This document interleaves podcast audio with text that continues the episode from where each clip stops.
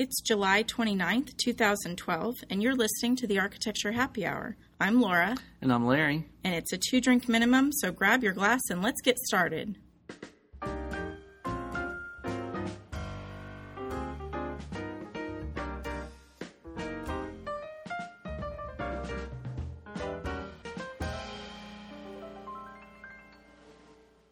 Well, welcome to the end of July, everyone. Can't believe it's just a few days until August, and we're just now getting around to podcasting.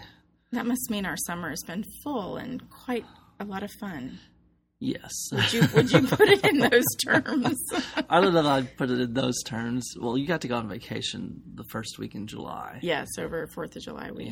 Yeah, and Holly went, I guess, that long weekend, really, right before 4th of July. So I had some time in the office, once again, by myself because nobody cares.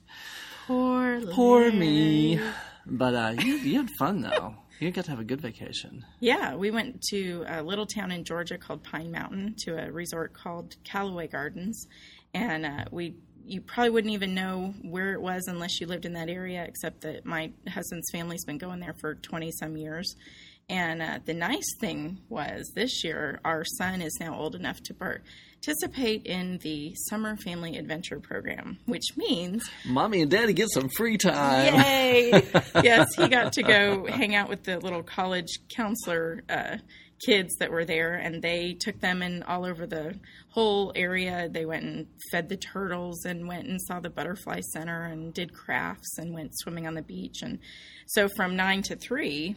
we had our own time to go explore, so that was nice. That's pretty cool. Yeah, vacation time for everybody. Yeah. Of course, there was car trip there and car trip back, which is its own special adventure. Right. Well, if I remember from when I was a kid, there were 4 of us in the car. Yeah, it was always my parents' idea, like, let's drive down to Port Aransas, which is on the Gulf Coast. Right. And at that time, it was like a 10 or 12-hour drive or something. And we're leaving like at midnight because, that's a good time to put kids in the car. Sure. And I'm the whole trip there and back thing, I just don't envy anybody with a kid in the car. But yeah. Of course, nowadays everyone has DVD players and everything else to keep. Oh, kids yeah, occupied. It was pretty pathetic, yeah. He had one of our iPhones at all times. Well, I shouldn't say all times, but, when the going got Calling tough. Brazil. Right, exactly. And, thank goodness most of the interstate has good cell coverage, and yeah. I'm sure we blew our data plans like crazy. Completely. Streaming, anything and everything you can get your hands on. Right, Dora the Explorer and who knows what else, the videos from Netflix. But, wow. But it helped, and it gave him a little bit of break. But yeah, we have a Subaru station wagon, and we were packed to the gills. And I thought, where would we have put another kid? We only have one kid, but holy moly! Roof, just strap him to the roof. That's fine. True. We would have had a roof rack on top to put the luggage. But, yeah. So we're not terribly experienced car travelers, but we do it several times a year. Yeah. So. Well, and Holly went to actually she had a wedding to go to. Her nephew got married just outside of San Antonio. Right. And then she went and stayed with a friend of hers who was in Horseshoe Bay, which is a kind of, I guess, retirement community maybe. I'm not really a retirement community, but it's on the lake. There's a huge development there, or there was a huge development. It went bust, and so, there's all these empty lots, but, people are building houses again. And she came back, and she's so funny. I think I know where I want to retire because there's no real architects. There's a couple architects down there, but not real, like I'll say real architects, but not very active or whatever. And her friend's like, Holly, you can make a killing here. So I'm picturing Holly's retirement plan is, of course, to move down to Horseshoe Bay and then be the architect for Horseshoe Bay while she's retired. Yeah, probably. Much like her father was, be busier than she's ever been here. Mm-hmm. Yeah. Yeah. Right. Yeah. Well, we said that would just be our satellite office. We exactly. Set her up. We'll just buy her a lot and get her a double wide. There we go. Just park her next to the water. She'll be fine. Yeah. Yeah, so anyway. But the encouraging part is that she's actually saying retirement. We thought we'd never get her out of here. Right, so. Right. We thought, of course, that's 10 years down the road. But yeah, it's always every year. It's always another 10 years down the road. Right, right. It's another 10 years down the road. That's true. I thought about that. So.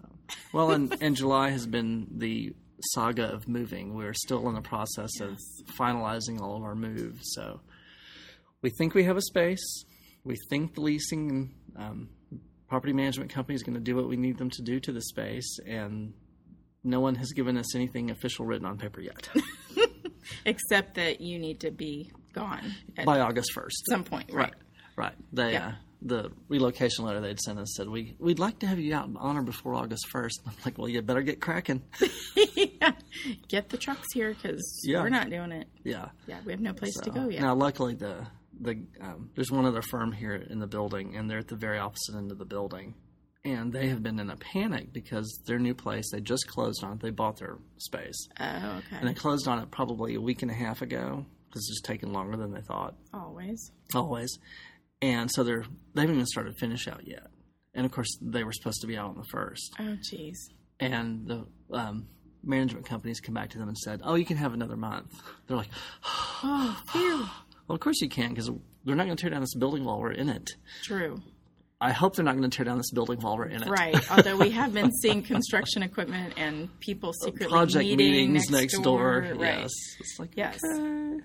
So yeah. I'm not real sure how it's going to be living or working across the street from a huge construction project, but I guess we're about to find out. We're about to find out. And the interesting part for, of course, Laura and I, is it Laura and me or Laura and I? I've never been good at that kind of grammar. Anyway, interesting thing for us, there we go, is that we're going to have to figure out where we're going to podcast in the new space because we've gotten very used to, we do it at my desk and the sound in the space and whatever we've gotten very used to. And now we're going to be in a brand new space and we have no idea. I think if you guys were probably listening at the very beginning, we sounded, the first few podcasts, it was like we're in a tunnel.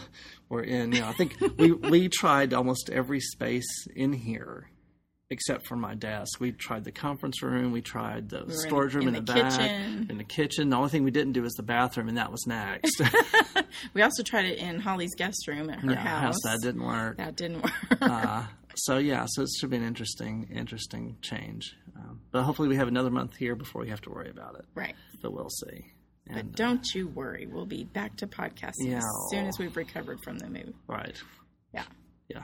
So literally, we think we're just moving across the parking lot. So it shouldn't be too traumatic, except the fact that we just have to pack in. Yeah.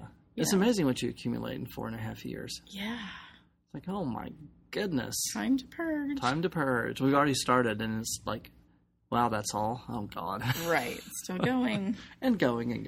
Right. Well, and, of course, in between that, I leave for Vegas on Thursday because James turns 40. Yay. He's finally in his 40s. And so we leave for Vegas on Thursday.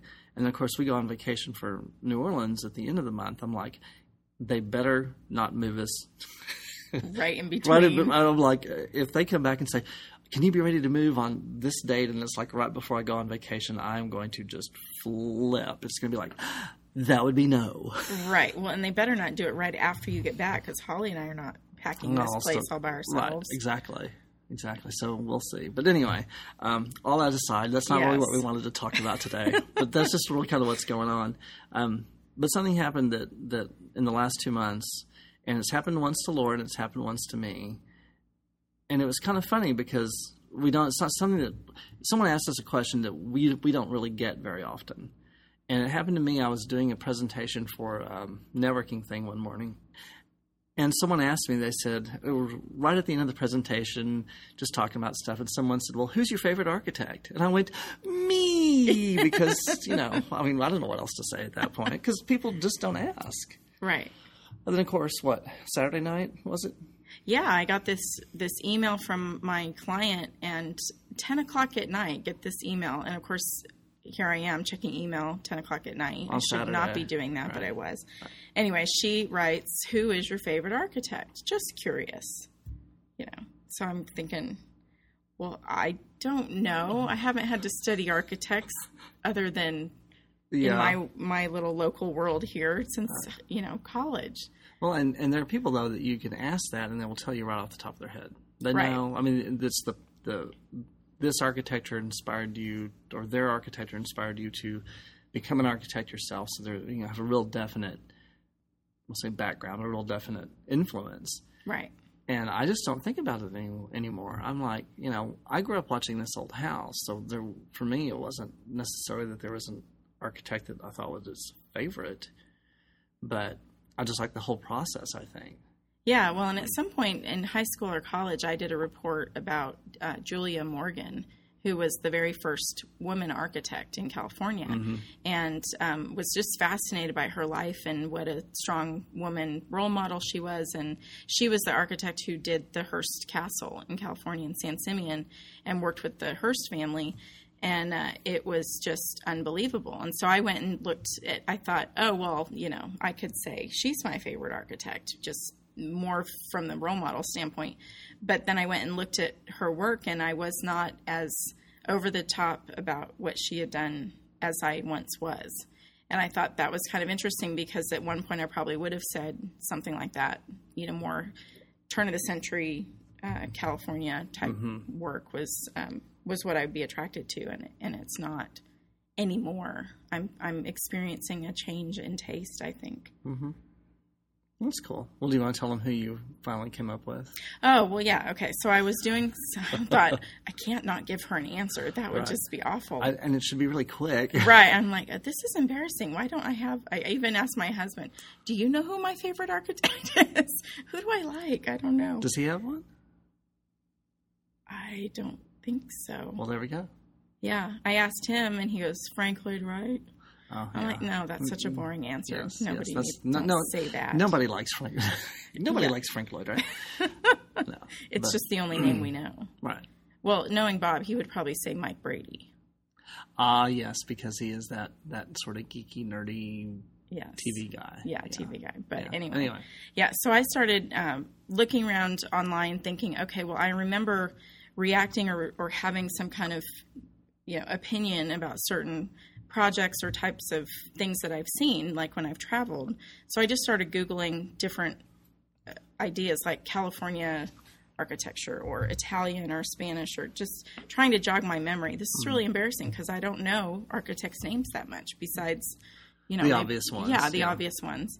And so I finally got into some of the famous California architects, and I came across Richard Neutra. And I thought, yes, okay, yes. Now I remember in school studying his work and really liking it, really admiring his approach.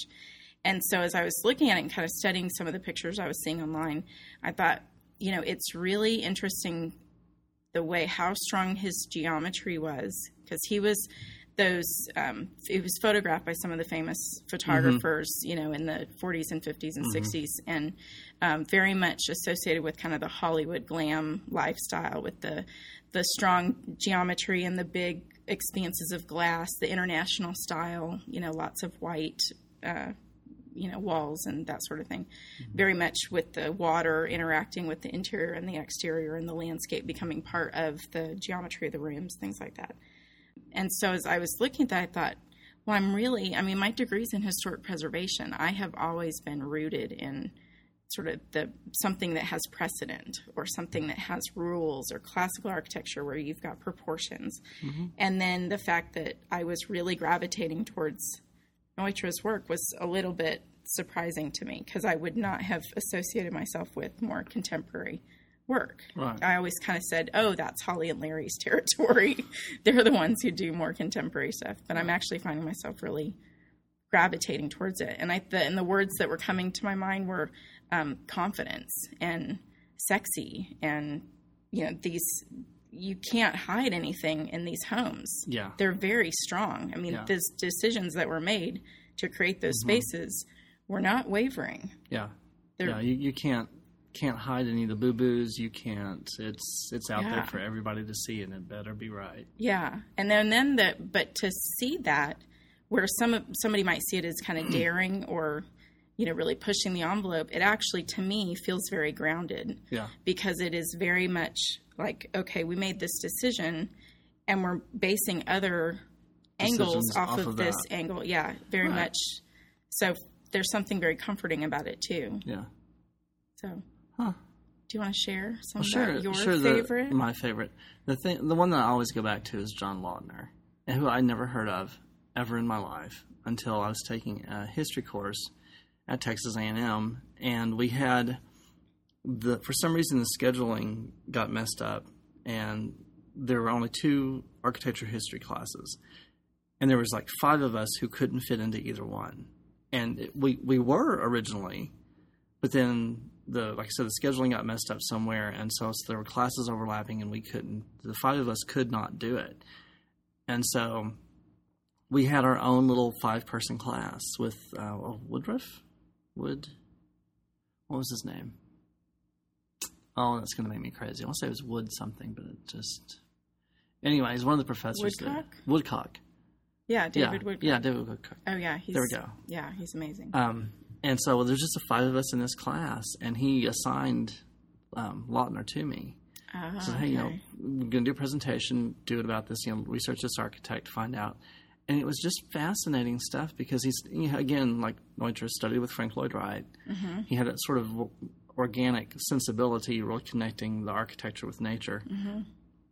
But it sort of took this almost overwhelming, but doing it almost on a grand scale.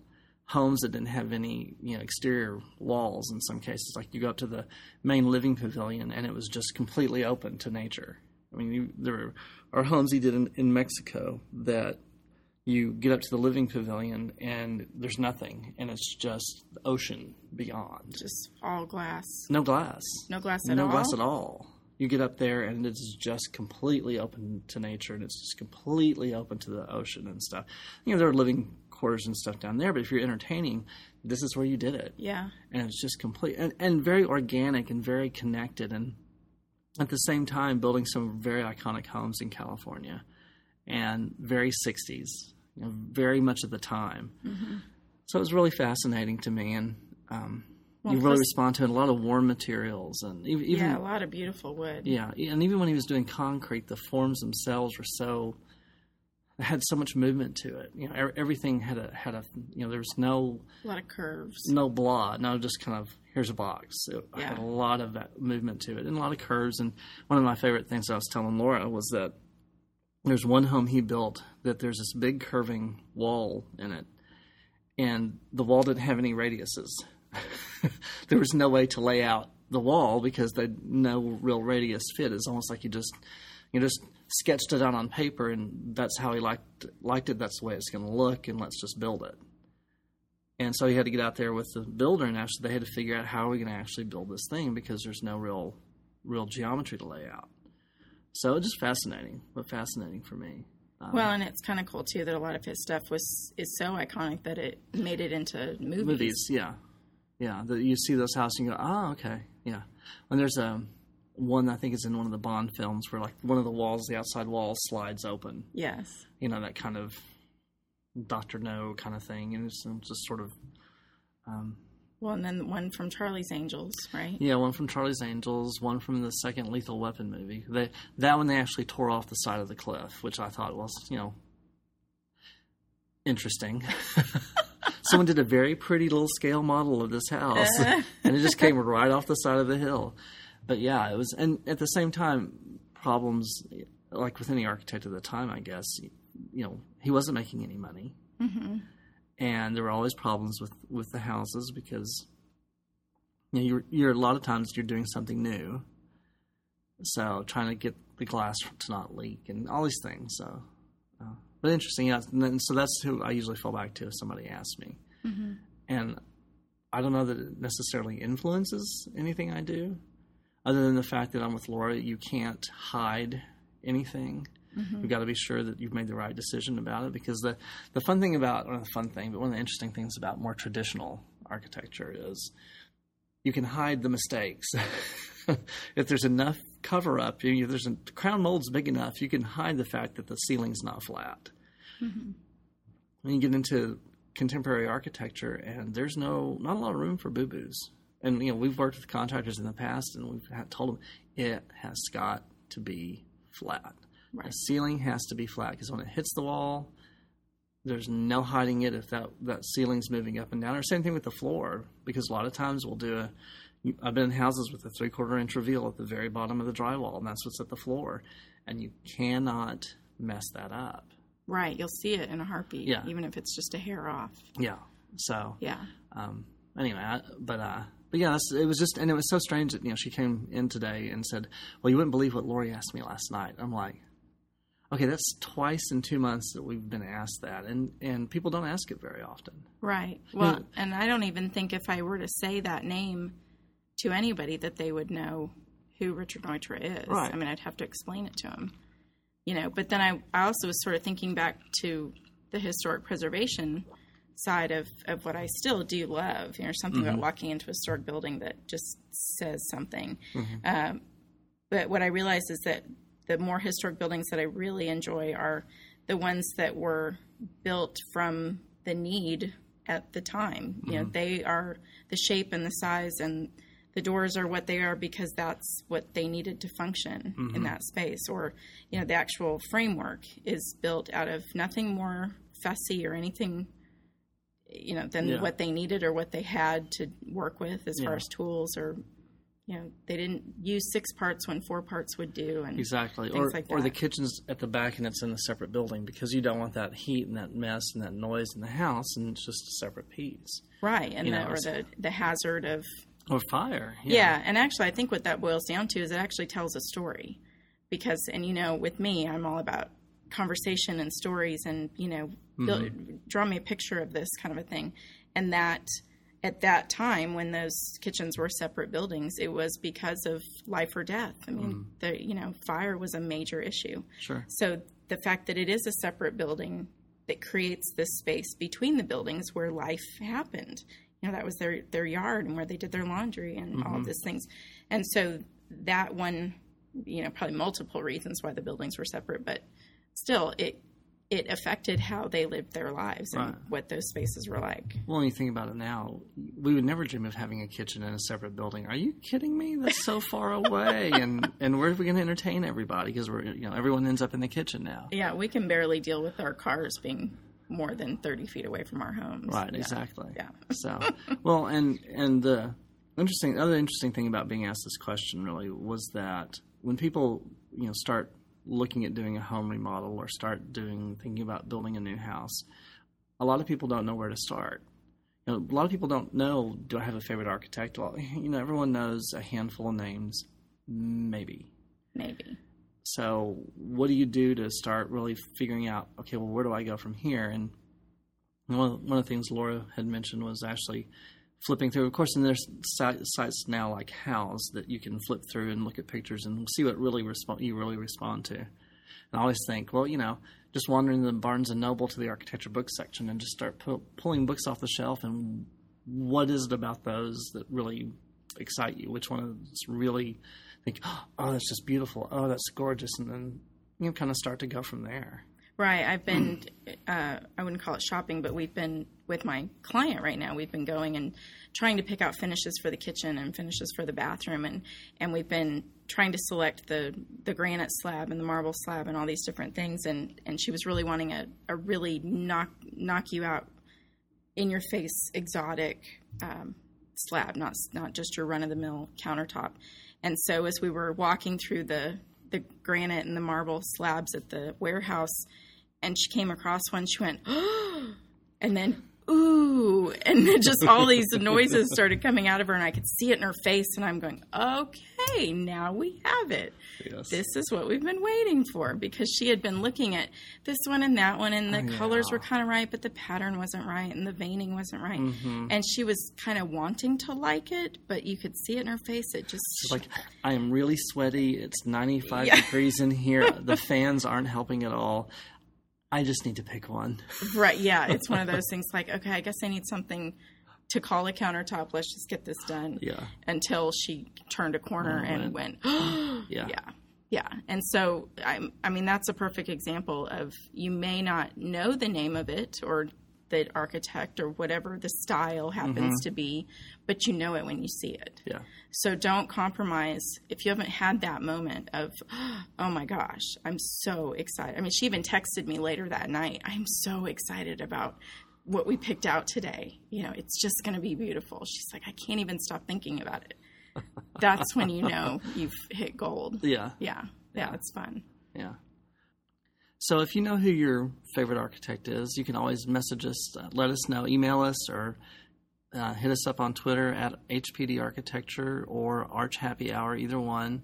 Let us know what you think about, you know, who your favorite architect is. Do you really have one? Send us links if you want to, because we're always looking for new stuff. Always, always, always. Yeah, we'd love to hear from you. Of course, and you can always find us at HPDarch.com.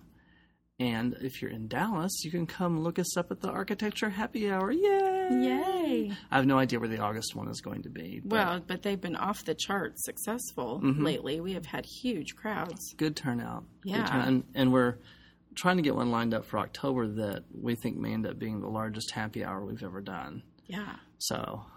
well, I'm bracing myself for that. Yeah, typically it's the third Wednesday of each month. So if you're in our area, please look us up on meetup.com. The Architecture Happy Hour. Yeah. Yay. Yeah, yes, we're over 1,100 members. Oh, my gosh. And growing. Like, yeah. Oy. Thank God they don't all show up at once. Oh, and what? 40 Under 40. Oh, that's right. Yes, we didn't share. Yes, I'm just going to toot my own horn, if you don't mind. Oh, no, toot away. Okay. Well, the Dallas Business Journal does a list of honorees every year called 40 Under 40, which means 40 business professionals under the age of 40, and yours truly was selected to be part of the 2012 class. So if you take the Dallas Business Journal, you can look it up online, look for the 40 Under 40 list, and I'm right there at the very top. It's very exciting. I'm just...